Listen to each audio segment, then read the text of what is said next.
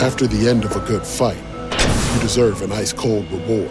Modelo is the mark of a fighter. You've earned this rich golden lager with a crisp, refreshing taste. Because you know the bigger the fight, the better the reward. You put in the hours, the energy, the tough labor. You are a fighter, and Modelo is your reward. Modelo, the mark of a fighter. Drink responsibly. Beer imported by Crown Port Chicago, Illinois. Say goodbye to your credit card rewards. Greedy corporate mega stores, led by Walmart and Target, are pushing for a law in Congress to take away your hard earned cash back and travel points to line their pockets. The Durbin Marshall credit card bill would enact harmful credit card routing mandates that would end credit card rewards as we know it. If you love your credit card rewards, tell your lawmakers hands off my rewards. Tell them to oppose the Durbin Marshall credit card bill. Welcome to the Baseball America podcast. Baseball America, bringing you baseball news you can't get anywhere else for more than 35 years. Now it's time to talk baseball. Hey, thank you, Dave Slade, and welcome to another Baseball America podcast. Sorry we missed a couple days. We missed We didn't- Friday. we- Friday was a holiday, so we took the holiday off. We took the holiday off, and uh, so uh, belated Happy Veterans Day, and thank you to all the veterans out there who download the podcast and uh, do what you do and do what you did. And then yesterday was Almanac Deadline Day, and that is a big matzo ball around here. The Almanac has been uh, been cranked out for more than 30 years at Baseball America. It used to be called the Statistics Report. JJ, you have all of them, don't 19 I was going to say, I think 1983 is the first one. Cal Ripken, uh, if I remember right on the cover. I, thought it was 82. 80, Maybe, it was the 83 that wrapped up the 82 season. 82 season, yeah. So- So, I mean, and we the first, I mean, if you want the history of the almanac, I think it's, I don't have it in front of me, but I think it's the first seven or eight almanac, maybe through 91 was 91 before it got was the was the small form which Fits in your back pocket. Right. Directory used to be that size too. And then you get to 92, and it was expanded to the size it is now, Right. uh, with the exception of one year in 2001. Um, and and really, what it is is to me, I love the almanac, and I know that someone may be listening to this and having seen an almanac at some point in the past and saying, "Really, is that you know how much value is there to that?" And what's valuable about it is, is and I use them all the time. Yeah, Is me too. if you are they're almost they gain in value it, it's kind of like a wine Yes. that if you the the minute you get it okay look at it and all that and it is useful you've got all the stats in one place it's a little different than you know on the website and all that but as you go along the point of what we do with the almanac which really the almanac is to go really old school history on you is the natural successor to the spink guides Right. and the reach guides and i can name a couple others that go back to the 1800s Correct. and what it is, though, is is that we try to, in one book, encapsulate here's what happened in baseball in 2016, and by baseball we mean Capital B baseball, all baseball, and that's that is the thing that sets the almanac apart, even from those old books, because it does have the draft, college baseball, high school baseball sections, and Japan. of course independent, international. I do love throwing my Taiwan uh, and Korea stats through the Google Translate and try to figure out. Oh wait a minute, that player is actually Tyler Lumsden. Yes. you know because his nickname in the Chinese Professional Baseball League is something else. So that's where I found the Pat Misch feature last year, where he pitched in Game Six in relief and then threw a perfect game in Game Seven of the championship series. So and that's where you find all kinds of goofy stuff in indie ball and as you're wrapping up the minor league season. So it is a uh, it's a it's an important book for us, and uh, if you're a Baseball America fan, I'd recommend it. And like you said, five years from now, uh, if you want to go back and see what else happened in 2016. Uh, besides the Cubs winning the World Series, there's a first. it's We'll a recount the capsule. yeah, we'll recount the Cubs winning the World Series. But you know, oh, that was a year where home runs were really high. Why was that? Or oh, that's a year when uh, there really weren't great pennant races, but what were the wild card races like? We wrote about that. So uh, there's a lot in there, and there's a lot in the last issue of Baseball America, which we're in the middle of top ten season. Top ten American League East, top ten American League Central are out, and we're going to talk American League East today with the Boston Red Sox, JJ. And there's a and the story of the Boston Red Sox in 2016. I guess the big picture story, JJ, as the offseason has started to unspool a bit, is this is Dave Dombrowski's organization. and Yes. unquestioned that he put his stamp on it in 2016, and that means the Red Sox. A, it means they won because usually Dave Dombrowski's teams get headed north in the standings. Um, second of all, it means that uh, this is a little bit leaner front office with Mike Hazen, who was his general manager, to Dombrowski's team president, departing. It's a lateral move in a way. He went to go be general manager in Arizona, but he's in charge now in Arizona. With That was not gonna be the case with- in Boston. With Tony La Russa pushed off to the side as chief baseball analyst, not chief baseball officer. Slight slight change. But yeah, he doesn't report to anybody now. He reports to ownership now. In Boston, he reported Dave Dombrowski, and that, you know, I, if I were Mike Hazen, I'd have done the same thing. Amiel Sawdaye, who'd been scouting director for Boston for this incredibly successful 2011 draft, among others. One one of the Hmm. I Wildly mean, successful draft. When we say wildly successful, that has a chance to go down as one of the all-time great drafts. It does because it was so deep. We'll get into that a little bit more. And then, uh, so those two guys gone to Arizona, and no general manager to replace Mike Hazen. There's a team president now. Eddie Romero pres uh, uh, promoted. He's still in charge of the international operations, but he's also uh, assistant general manager. And Amiel Sawdaye, who was kind of over scouting and player development, now he's gone, not replaced. Mike Rikard, scouting director. And we also, so there's, there's a leaner front office, JJ. That's a little bit more of a win now uh, approach, uh, which nothing exemplifies that more than trading Anderson Espinoza for Drew Pomeranz, but which we can get into. But uh, you know, this is an organization to me, JJ, that uh, you know it's a it's a top heavy farm system, and it was last year. It's even more so this year. Right, and I do think, and I'll, as we go through this, one of the things that jumps out to me is, is I do feel like that this is a farm system that is very well suited to who the Red Sox are. Yeah, And what I mean under Dave Dombrowski. under Dave, but what I mean by that is, is that what you do have a a problem almost. It's not a problem, but if you are a big market team that expects to contend every year, that doesn't have, uh, if you look at the Red Sox right now, this is one of those when you do a 2020 lineup. It's a lot easier than when you're Yes. doing the 2020 lineup, say for like the Royals that I had to do, where you're like, none of these players are going to be here. right. Well, when you look at the Red Sox lineup, you look at their outfield, and now that Jackie Bradley Jr. has, you know, Come Jackie around. Bradley has come around, okay, he's a, should be your center fielder. Mookie Betts is going to be in that outfield at least until he hits free agency. We can Right. feel confident. Right. Um, you, you know, you look in the infield, and Dustin Pedroia is signed for a long, long time. Yes. Xander Bogaerts is there, and Xander Bogaerts is going to be there for a long time. He's going nowhere.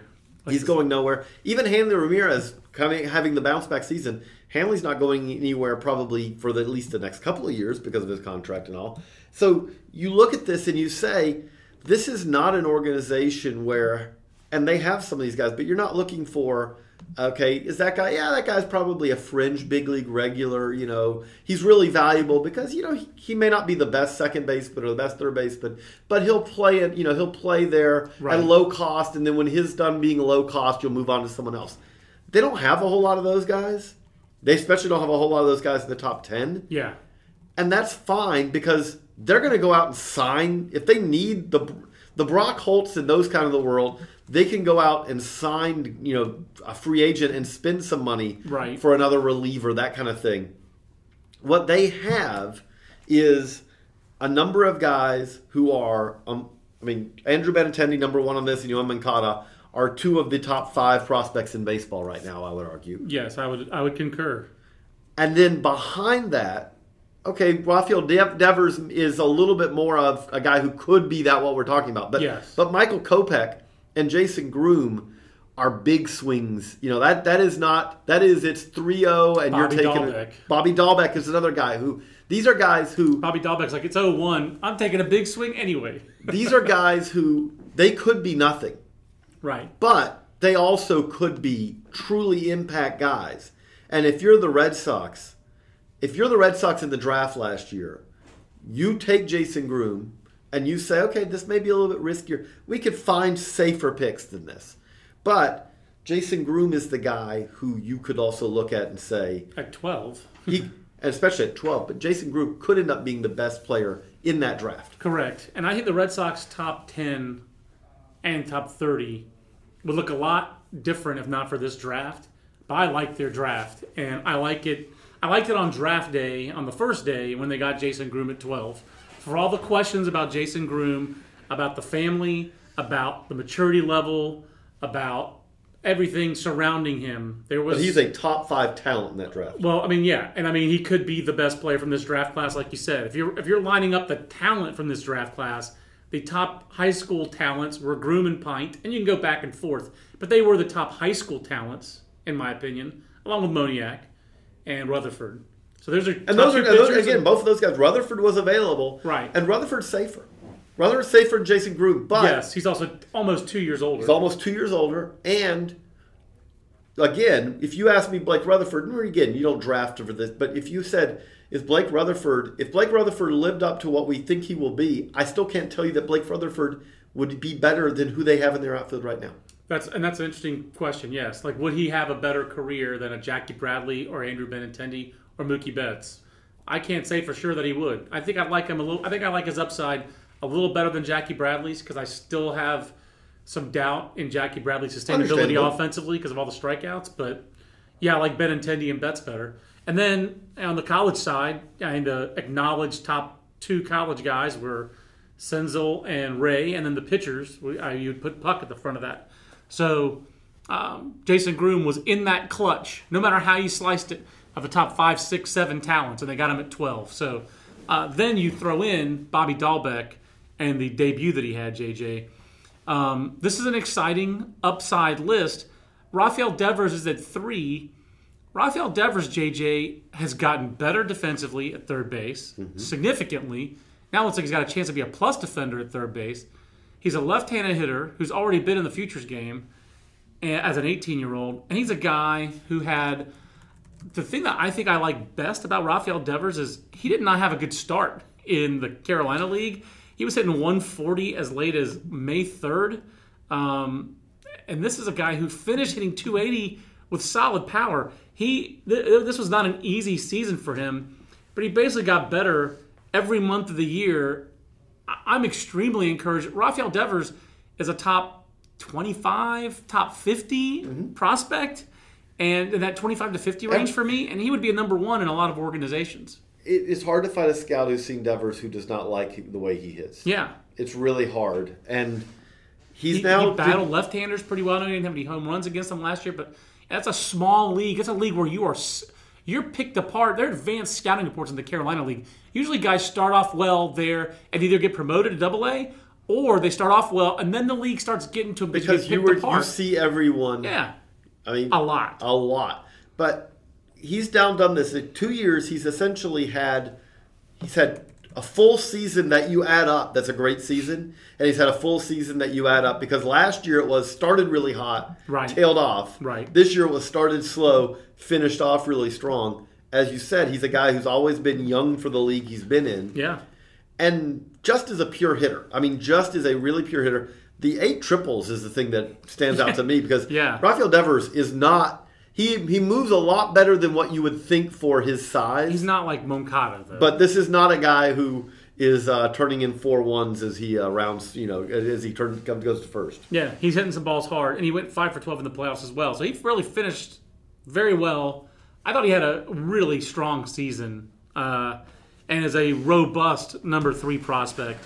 And Michael Kopech at four. I mean, pretty robust number four prospect, JJ. In that, first off, we had the story that you did this year on the 105 mile an hour thing. What's your sense? Do you think he threw 105 miles an hour? Probably not, no. I don't, I don't think he did. No, I think it sounds like it was a bad charting job. Oh, I don't know. I don't think it was a bad. No, no. I don't think. I don't think it was bad at all. I think that their gun said 105. But you don't ask somebody else when it's five miles an hour harder. Like you don't turn around and ask the scout, "Hey, what'd you get?" I would. Uh, sure, but That's again. I don't know. I mean, again, I don't know how this. I wasn't there that night. Yeah, It very well may be that you were sitting there and there wasn't anyone. You know, that guy charting. There wasn't anyone within two rows. that's of true. But if he's throw, if a guy if a pitcher's throwing four to five miles an hour harder than you've ever seen him throw for one pitch, I throw it out. Right. That's just how. But maybe that's not how they the Okay. charters operated. But again- the point is, He still throws still 101, throwing- 102. I think he's touched 103 in the AFL. it was believable for those guys. I, that, that, and that's where I was headed.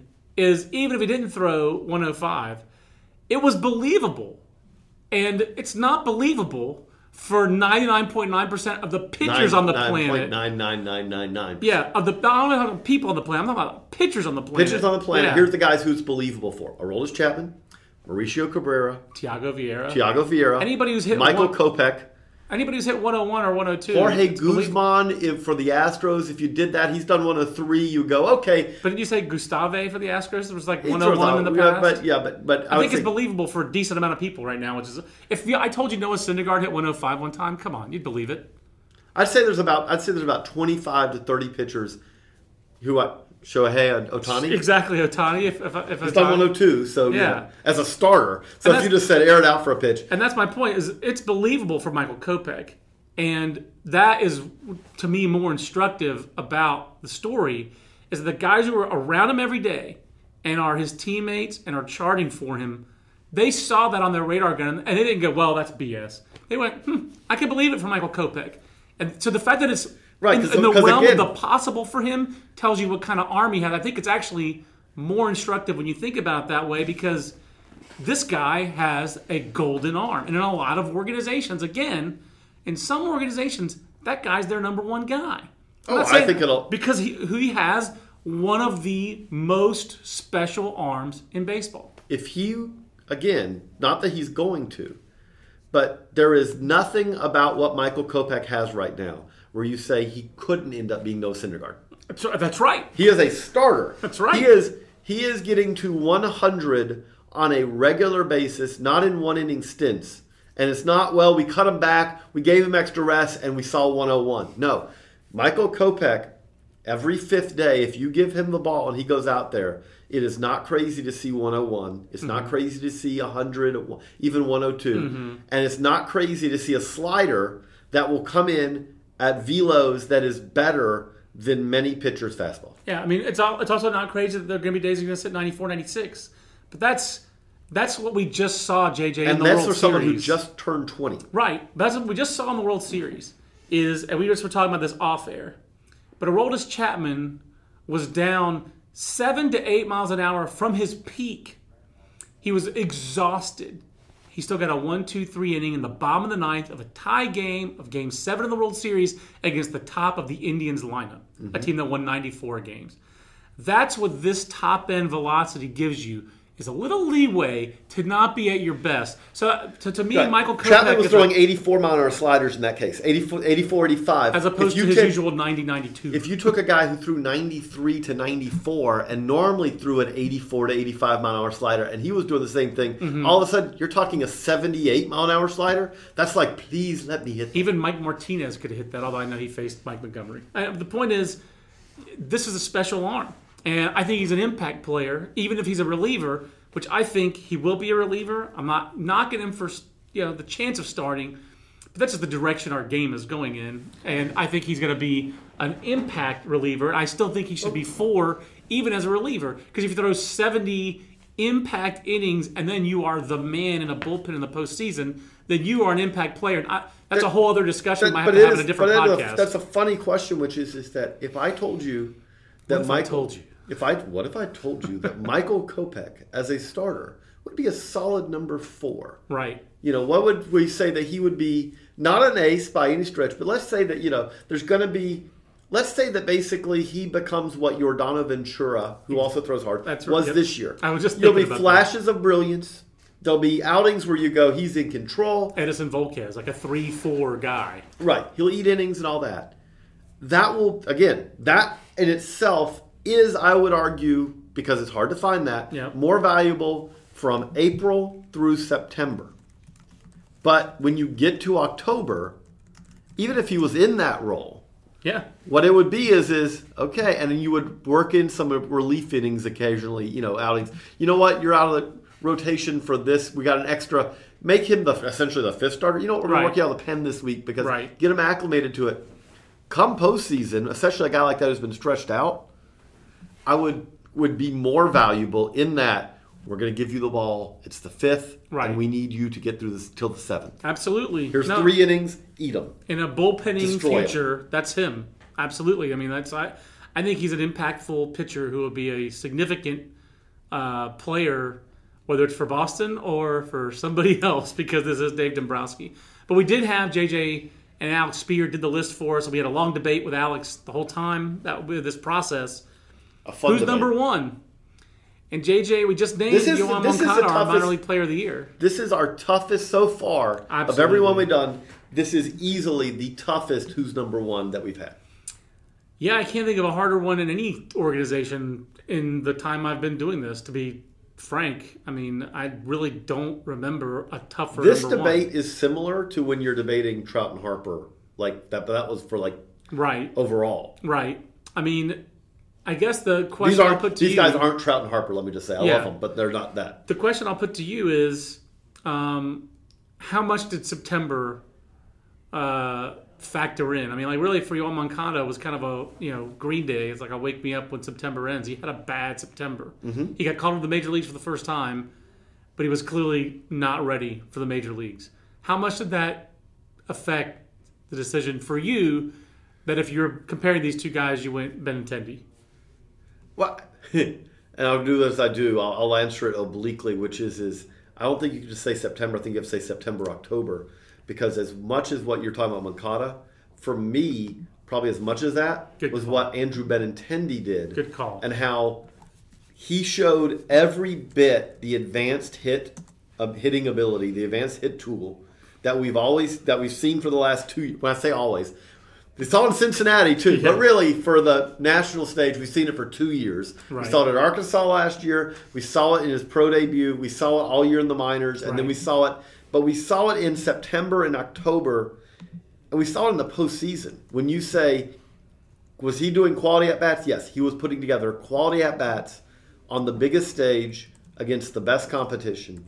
And really, when it's all said and done, Benintendi, I would say, has a lower has a has a lower ceiling than Moncada mm-hmm. because Moncada is essentially the extreme premium athlete who has size, speed.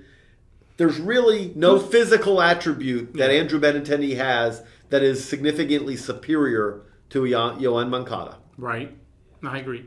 But when you when it comes down to floor, and when it comes down to the guys who end up exceeding expectations, if you have if Ben Benintendi has a 70 hit tool, which I don't think is crazy to say, It's definitely not crazy. if he's a 70 hit, if he's 70 hit, 70 hit often ends up meaning that your power plays better than expected, that you are you're more you're more consistent from year to year, and those kind of guys, those kind of players are the ones when you look back on it and you say, "Wow, we knew he was going to be really good."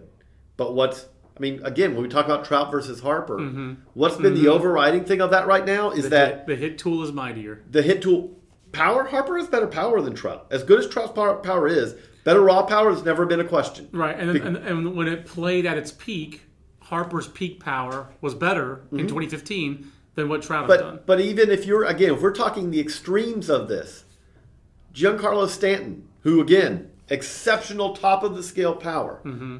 but Stanton is more prone to have a stretch. He's also been injury prone, but he's more prone to have a stretch where you go, yeah, he's still getting you home runs, but that's all he's giving you right now. Right, Whereas the guy who can hit 300, 310, 320 and get to power, it just it's it's like a metronome. It's just Yeah. here you get it, and you're going to get it again, and you're going to get it again.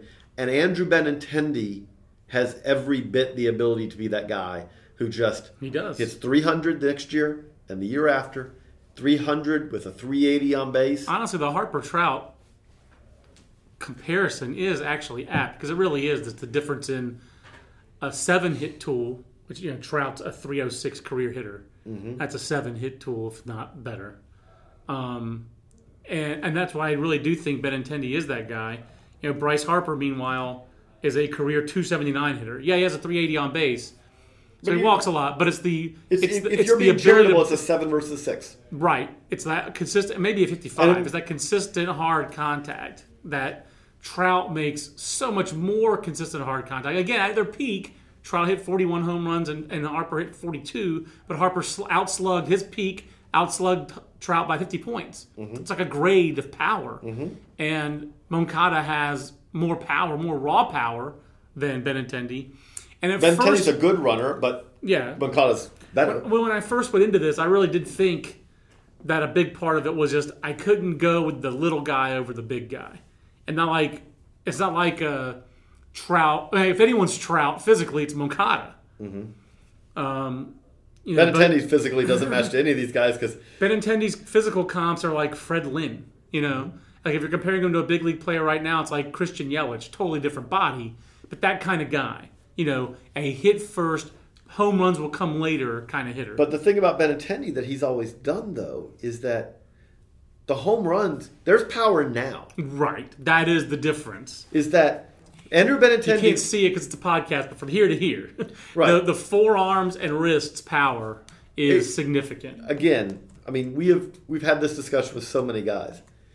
If you the first time you see Andrew Benintendi in person, the first start is is you blink twice and you Right. go, "That's the guy." You're 14 years old. I mean, again, we got to our Roger Cador. Roger Cador at the uh, BA Gala last uh, last. I mean, where he really was. Roger Cador, the uh, long time, and I do mean long time coach Yeah. of Southern, was amazed with how small Andrew Benintendi was. He was. was blown away. You He was blown away. and away. Roger Cador, who's had a College Player of the Year, Rickie Weeks, who a little bigger than uh, Yeah. than Andrew Benintendi.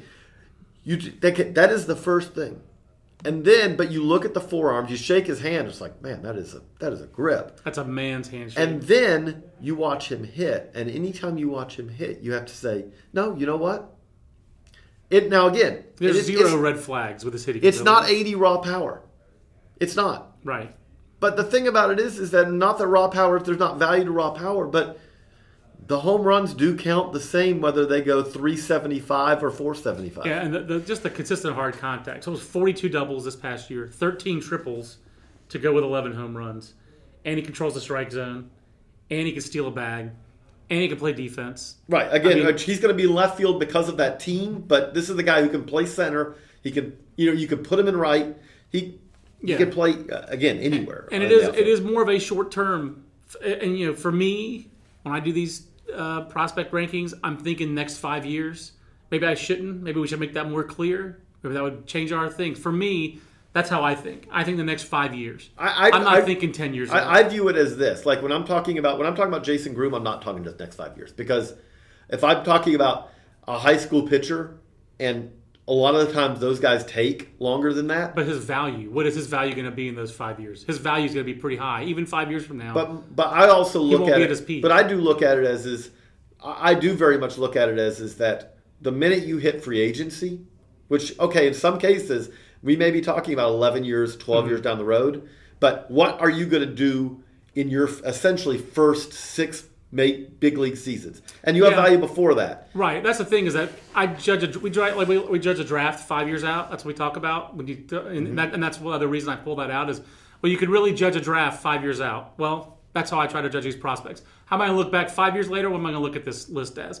And five years from now, we're going to know the value of these players. They're going to they're, these players' career path won't be hundred percent set, but we will know what career path they're on five years from now.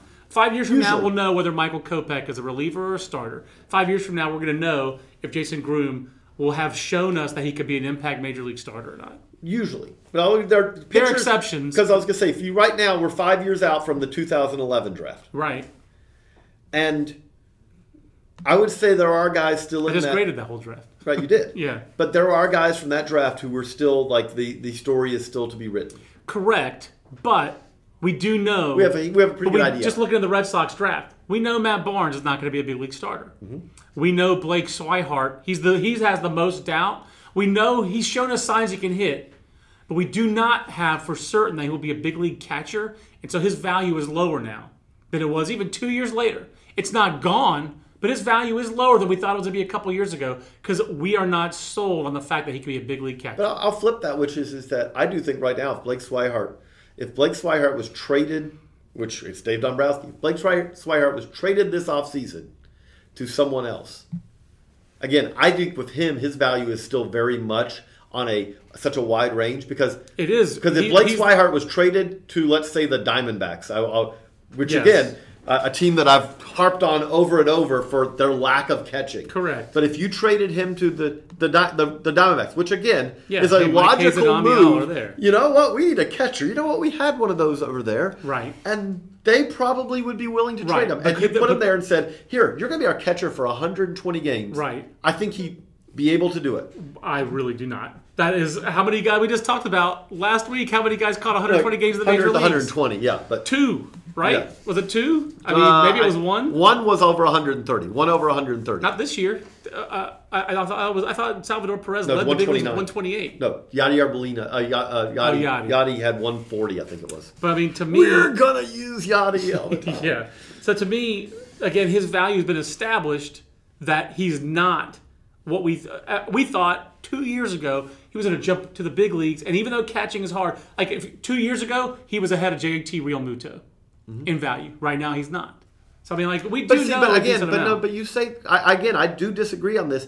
We I have a you do. difference. We have a difference in that he was Blake Swihart was a young catcher on a team that could not say not in 2015. They gave him 78 starts on a last place team. right, but still, And they and they in that season, Christian Vazquez came up and they were like, "Ooh, that we want that guy." And the funny thing is, is that a year later, He heard he had Tommy John, Christian right, Vazquez, but Tommy also, John. but they've right now, if you said Christian Vazquez, you would say the question that was raised at that time was, is he going to be able to hit enough to be in it every day? correct. But and, and, I, and that answer still hasn't been. Yeah. We don't know that answer. But this year, I know Swihart got hurt, but coming into the year, they wanted to contend. Christian Vazquez was their first choice. That is damning wa- to Blake Swihart. Blake Swihart has to rebuild his value. Five years from now, again, I'm not saying he's done as a catcher, Right. JJ, but we do know that his value right now in the industry is not. He is not valued as an everyday But, catcher. But my, my point That's I'm making those is when you compare him to JT Realmuto, the useful thing for that though is is that if you're JT Realmuto, the Marlins were a team partly because they didn't have a whole lot of our choices. Like they didn't have three choice and they didn't have the the random, you know, 28 year old rookie Yeah, Sandy Leon, Sandy found Leon talent. turning into way better than anyone ever expected Sandy Leon to be.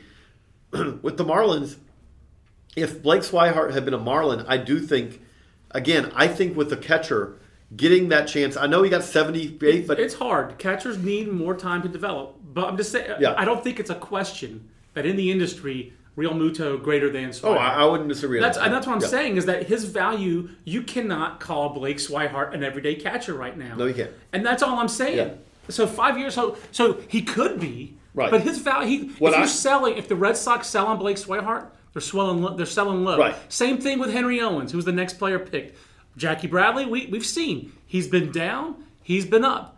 But right now, Henry five years Owens from now, we've be- seen he has a he, he does fit the profile of an everyday center fielder on a championship caliber team. Mm-hmm. Absolutely. he's shown us that. Williams Jerez, you know, has been converted to the pit, to pitching. So has Jordan Weems. So their second and third round picks drafted as position players, both converted to pitchers. Noe Ramirez, we know he's an extra guy. He's a extra reliever. Mookie Betts, He's- we, we he's- know. he's we a know. star. Travis Shaw in the ninth round. This is a great draft. I just want to you know, uh, point that out. I also love that they drafted a pitcher that year named Andrew Jones. I just think that's just interesting to note that they uh, drafted Andrew Jones that year. Um, but to me, five years from now, especially when these guys are in pro ball, you can know what they're gonna. You, you have a, again, you know where their career path is going. Swihart's an exception. So for me, in the next five years, Mm-hmm. Andrew Benintendi is going to run up more WAR than Yoan Moncada. I He's think so. more ready for the big leagues. He has less risk. To me, And he has a clear position where we don't. That's the other thing with that's another part of the risk with Moncada. That is part of the risk is where does he play? It's not that he doesn't have positions he could play. Yes. He doesn't have positions that you can clearly play in Boston.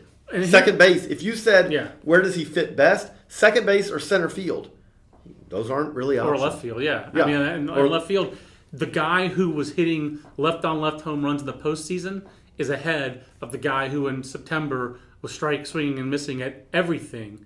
So for me, Moncada needs another year in the minor leagues. I think he Mm-hmm. Or needs at least, or at least a half season. at least a half season to show the continued progression. And the reason he won minor league player of the year is that he showed the progression. Yeah, the strikeouts went up, but so did the power, so did the production. The other th- argument in Moncada's favor, JJ, is I've, I, we, we've talked about this on podcasts before. The stars are unique. the stars are harder to find comps for. I just go back to Bill James similarity scores. Mm-hmm. The stars have the lower similarity scores because they are unique and they are less Who was it comparable that you to were others. looking up yesterday that was like, wow, there's all kinds of similarities. I forget who it was, but there's somebody It was a all- pitcher. It was a pitcher, and all the similarity scores were in the 980 and up range. It's it was like- like talk about dime a dozen. You are, I mean, and hey, big league dime a dozen is awesome. Is the best dime a dozen in Right. our world, you Right. know. But still dime a dozen. But Yoan Moncada, there's no one comparable. Switch hitting, physical, power, speed, Well- middle infielder. His, I mean, who on earth is that? It's like he's Frankie Frisch. I mean, like, is that who we're comping him I- I- to? I mean- and what point is making a comp to someone from the 1920s? I mean, I really can't. But no, I, I mean, we've both probably heard Robbie this. I- Alomar? I know he's he's more physical. right, I, I know that I've uh, and probably less polished. I know I've heard what I've heard, and I've heard this from multiple guys from Cuba. But the saying you get is is this guy in the U.S. is not playing baseball. Right. He's playing. He's a middle Moncada- linebacker or running back. Right. If Yoan Moncada had grown up in the U.S., the, the general idea is, is he is someone who, with his body type, he would have been a five-star recruit. It may have been coming out of high school. It may have been five-star athlete, where it's like he could play Yeah. linebacker, he could play safety, he could play running back, I mean, he we can play wide as receiver. We list him as 6'2", 205. If he grew up in this country, I think he would have been 6'2", 225 by now, and he'd be like Melvin Gordon or someone like that. And that the guy, the Wisconsin running Mm-hmm. Yeah. back, who's tearing up the NFL right now, or you know, I mean, he's bigger Yeah. than Ezekiel Elliott. but, But, that, I mean, like, but that's what you're talking about. that's the kind of body you see. That- and and he is. He He's got traps upon traps and he is delts physical. upon delts. and and that is one thing when you say like what value is he going to provide one of the things that he does provide is also he has a chance to be a very valuable base stealer Correct. volume but volume with uh, you know the, the first two years when he they had a stretch in the Sally League last year where Yeah. where it was a month where it was like he reached he was standing on second Speaking of football, you're not gonna get him. That's Yeah. basically what he did for a I mean, while. it was something where it didn't matter. Nope, he was going to be on second. Yeah, he has the 49-52 last feel. year. He has the feel to steal. He has the understanding to steal that goes with the speed. It's not something where he's just this. I, I really do think it's hard to find the guys who can steal bases. Steal bases from the first. Correct. You do not. You you we will. it's harder to manufacture. it- You can, but yeah. but you've read in Baseball America, I understand, over the last 35 years, many a time, a coach saying, once he learns how to read pitchers, Yeah. he, then he's really going to take off. But the thing about it is, is the that exception. actually that actually only happens to me with the guys who are average runners. The really fast guys, where it came easy at first, but they were inefficient base stealers. Those guys usually don't seem like they learn. You know, to- I could me, be wrong, The thing that stands out to me is, is that the guys who are, when you talk about the best base stealers, they were the best base stealers on their rookie ball team. yeah, They were the best base stealers in the league in the Sally League, in Double A, in Triple A. they were the guys who were fast but could still do what we just saw Kyle Schwarber do in Game Seven, where he just stole second base because he wasn't even being paid much attention, or Albert Pujols even now. Right. But know. again, I'm not even talking about the average speed guys spike Right. a base. No, That's completely. I'm talking about the Billy Hamiltons, the D Gordons, Right. the Terrence Gores of the world. Guys who had speed and feel. right. Those guys had it from day one.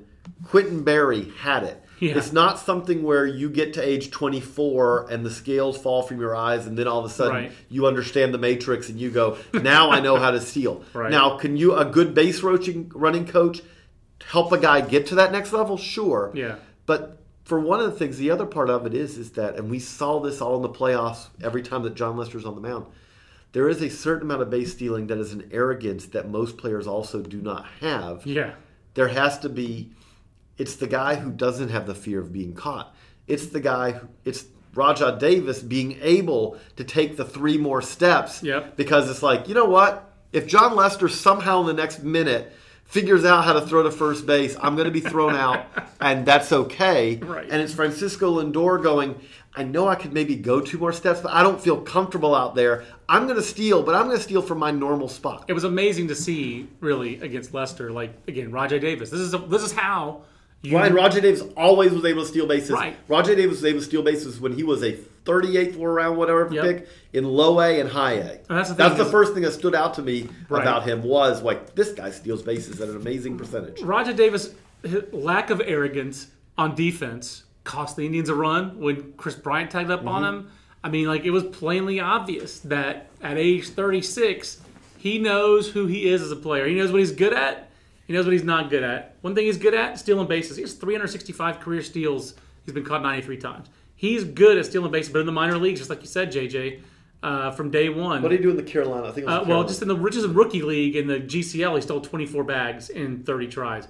Hickory 40 steals in 53 tries. Carolina League 57 steals in 72 tries. That's So- the one that, that was the year that really stood out to me. And Double A 45 out of 54. He just kept even getting better and better. But so but again, it was volume and with a good percentage from day one. yeah, and that's and I, I agree with that. And you. I think that I think it can be him. I think that when you look at Moncada, he is a guy. Now, the interesting thing with him is going to be base dealers. It is with Moncada is his value going to be such that at some point there's going to be kind of the you know what don't don't don't go every time that you feel like you can do it because you're too valuable to us as a team. Billy Hamilton is told to steal because if Right, Billy Hamilton doesn't steal, Yeah. okay, then you know what we want you on the we're, you're going to be on the bench anyway. That's right. We ain't got But for you. but man. Moncada is a guy, especially someone that big, that physical, that sometimes, you know, he's the guy who could end up going 30-30 at some point. Right. And then but before too long you go, you know what? Only pick your spots. We don't we don't want you spraining an ankle, you know, jamming a finger and missing a month. He could wind up being that player. I mean, I, don't I don't know what the floor is for Yoan Moncada. I don't know what his floor is. The floor is is that I I do think there. I don't think it's Ruben Rivera. I don't think he has that bust ability, but but the one thing about it is is that he the struck tough- out a lot this year. the tough thing we have, and he did show impro- he's shown improvements. Each of the because he was horrible for the first. People forget first half of the side league season last year. Right. He was he was, He was nothing good. like what we expect Yoan Moncada, and then he caught up to the league, It, it was it was at first was kind of like, what's all this fuss about? Why they spend all this money? and then he dominated that league. This year he didn't have that same issue at high A or double A, but I'm not shocked that 21 year old Yoan Moncada, who was also having to learn a new position defensively at And- the time, and the new culture and, And a new language. that he was over his head a little bit. But when you say floor, the toughest thing with his floor is is that again, it's a difference of where he is on the team he's on. The floor, it's hard to say where the floor is until we know what he's going to do defensively. Yeah, no, I agree. I mean, Because if he's a left fielder, then the floor is a lot higher than if he's a third baseman or a second baseman. Even Really- if second baseman is now, even though right now left field, you know, production wise is worse than second base, but still, right, but it is something where not knowing where he's going to play, and the reality of it is, just knowing not knowing what kind of defensive, excuse me, is what he kind going of to provide value or is he going because? I think we look at Andrew Benintendi and say he would be a he would bring you value as a solid defender in center field if you were a center fielder. and as he left bring fielder, you he should be one of the best left fielders in the game. defensively he should be, mm-hmm. and offensively he might be as well in today's game. I mean, there's just not a lot of great left fielders. So No, he could be. I, So I would not thing is- surprise me if he was a top five left fielder in the game next year Right, because so it's from a- so few good left fielders. So right from a value standpoint, um, it's really hard to figure out. So uh, last thing, JJ, because we should wrap up. We're over the forty minute mark, Yeah, um, and we both fun. have work to do.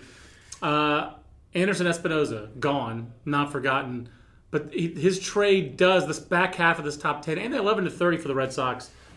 It's not they're, they're not the depth organization. I mean, like when you have your 2013 first rounder trade ball, just kind of I think I'd say he's kind of puts it around the minor leagues. When you had guys like you know Travis Lakins had a pretty rough year this year for the Red Sox uh, as their and one of the guys that they really liked out of last year's draft. He just really didn't have a great year. I mean Brian Johnson kind of lost year. Uh, Marco Hernandez is a He's a utility he's guy. a utility guy. I mean, Josh Ockimey had a great first half, a terrible second half. Right, hit, hit 260 when it's all said and done. So I, I mean 226. I mean when it's all said and done, he wished he hit 260.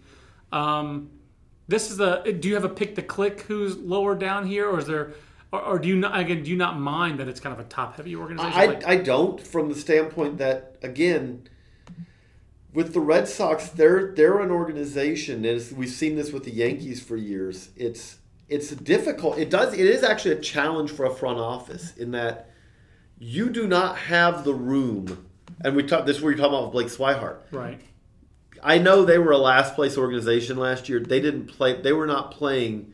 The the Braves are the Braves and the Twins and those teams played because they knew they were going to be last place organizations. And what I mean by that is is that you that gives you the ability to give at bats, to give innings to guys, and let them settle in. It did have that opportunity. The Red Sox did in 2015, and they did do that. I mean, they that, that's what they did. I mean, But they when did when did they give the up second, last? well, in the second half, they Second half, gave up, and that's Right. when they played Blake Swihart But what they don't generally have though is is and that Travis Shaw. They played a lot of guys. Right. But what they generally do not have, the Yankees are the same thing. The Yankees did manage this year. They got went through the same thing finally, where it's like, you know what, we got to go with the young guys because we're not, and it ended up working out very well for them, Gary Sanchez and all. But Right. those organizations do not. If you've got a guy who's like, ah, this guy might be a regular, he might not. There's less opportunities for that kind of guy to get 300, 400 bats than there is No question. and so with that, the Benintendis of the world are the kind of guys who you just go all in. Okay, he shows up and day one, he's in the lineup every day pretty much. Right. And you say, yep, and he's going to be able to hit the ground running. The one that fits this, like Sam Travis, I'll be fascinated. Right. In, in, in a lot of organizations, Sam Travis is number six on this list. In a lot of organizations, Sam Travis would right now be going, that's my job. right. I know that Hey, there's David a Ortiz is retiring. Hanley Ramirez is not a great defender at first base. He could go to DH, and I could go to. First That's my job. That's right. and If but I he's hit, I get that job. but he's a Red Sox, and so he has to know right now that there is a he's a Red Sox and Dave Dombrowski's the GM. Yeah. he has to know right now that there is a decent likelihood that when it's all said and done, whether it's Edwin Encarnacion or someone, someone in free agency or whatever, they're going to acquire someone who is going to be he is actually going to be further. He may be further away Right. from an everyday big league job in Boston at the end of the offseason now than he was coming into the year when they had David Ortiz because at least in David Ortiz's case he could go well we don't know how well Hanley's going to do at first base coming into the year Yeah. and David Ortiz is probably his last year yes. now they acquire a free agent he may be blocked for two to three years And besides that, Travis Shaw showed you he's cromulent. He's not. He didn't do it over a full season, but he's had a year and a half in the big leagues now, where he's he's hit for some power. He's shown you some things that he's done more than Travis Shaw has done, and you still You mean Sam have. Jefferson yeah. I mean, the tra- uh, tra- uh, yeah, Sam Travis. Sam Travis. Thank you, Travis Shaw, Sam Travis, both uh, Midwestern guys too. Um, but you also have this, and I mean big matzo ball hanging out there, Pablo Sandoval, who's under contract. And what do you do? And somewhere he and Salacious Crumb are hanging out and figuring out what they're going to do in 2017. You know, um, And I mean, and the thing about it is, is that Oh, oh, you Pablo. never know. It is also true of Pablo Sandoval, as horrible he's bounced back from worse. he, it is. It is not insane to think that Pablo San, Pablo Sandoval could show up forty pounds lighter next spring. Or 20 pounds heavier and still come out there and rake. Right, but if he's forty pound lighter, he actually may be able to play third base too.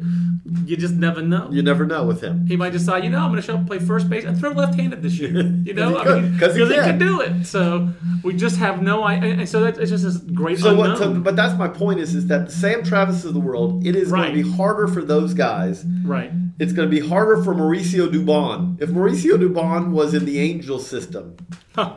He might be number one. he might be number one.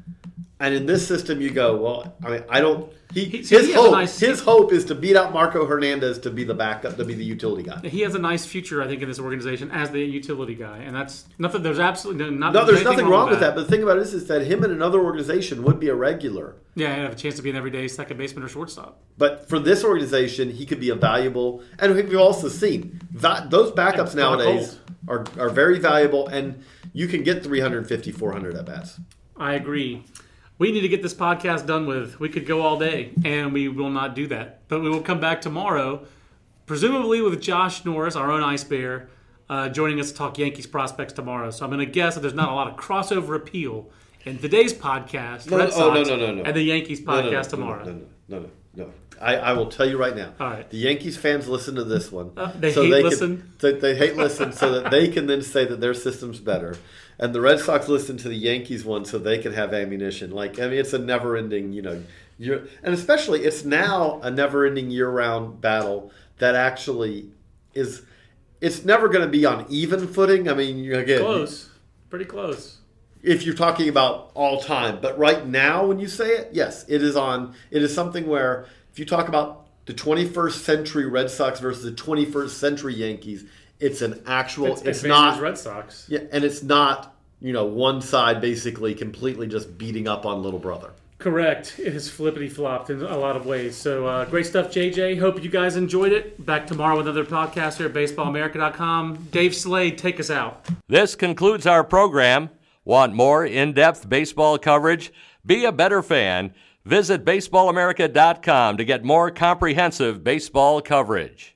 Say goodbye to your credit card rewards. Greedy corporate mega stores, led by Walmart and Target, are pushing for a law in Congress to take away your hard earned cash back and travel points to line their pockets. The Durbin Marshall credit card bill would enact harmful credit card routing mandates that would end credit card rewards as we know it. If you love your credit card rewards, tell your lawmakers hands off my rewards. Tell them to oppose the Durbin Marshall credit card bill. Everybody in your crew identifies as either Big Mac Burger, McNuggets, or McCrispy Sandwich. But you're the filet fish Sandwich all day.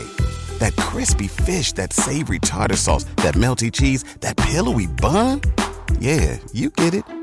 Every time. And if you love the filet of fish, right now you can catch two of the classics you love for just $6. Limited time only. Price and participation may vary. Cannot be combined with any other offer. Single item at regular price. Ba-da-ba-ba-ba.